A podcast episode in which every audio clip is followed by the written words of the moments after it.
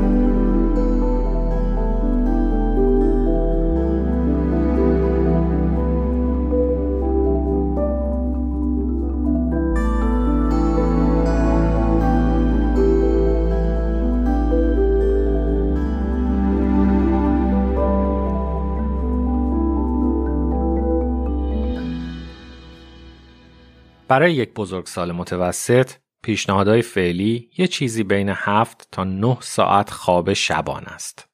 و چیزی که از مطالعات بزرگ آماری متوجه شدیم اینه که وقتی میزان خواب شما از این حد مرجع پایین تر میاد ریسک مرگ و میر شروع می‌کنه به بالا رفتن.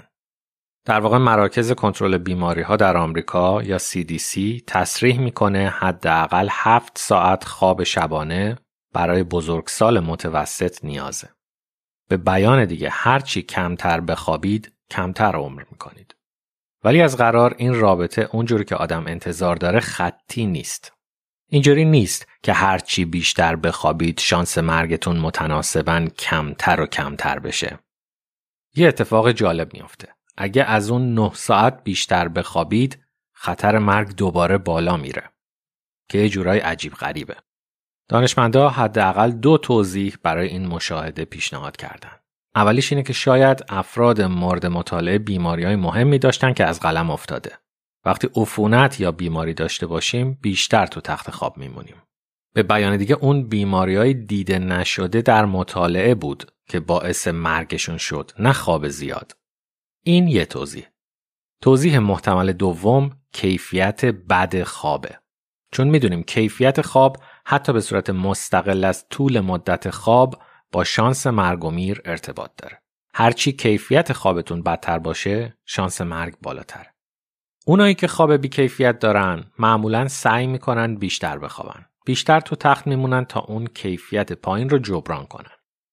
پس ممکنه خواب بیکیفیت تو مطالعه خودشو به صورت خواب طولانی نشون داده باشه. ولی اگه یه قدم بیایم عقب و جامعه را از دید کلان در نظر بگیریم فکر کنم مدرنیته بیشتر باعث شده زیادتر کار کنیم و به خواب توجه نکنیم. ولی اگر می‌خوایم انقدر عمر کنیم که میوه اون تلاش سخت رو بچینیم شاید بد نباشه به این فکر کنیم که خواب رو یه ذره بیشتر در اولویت قرار بدیم.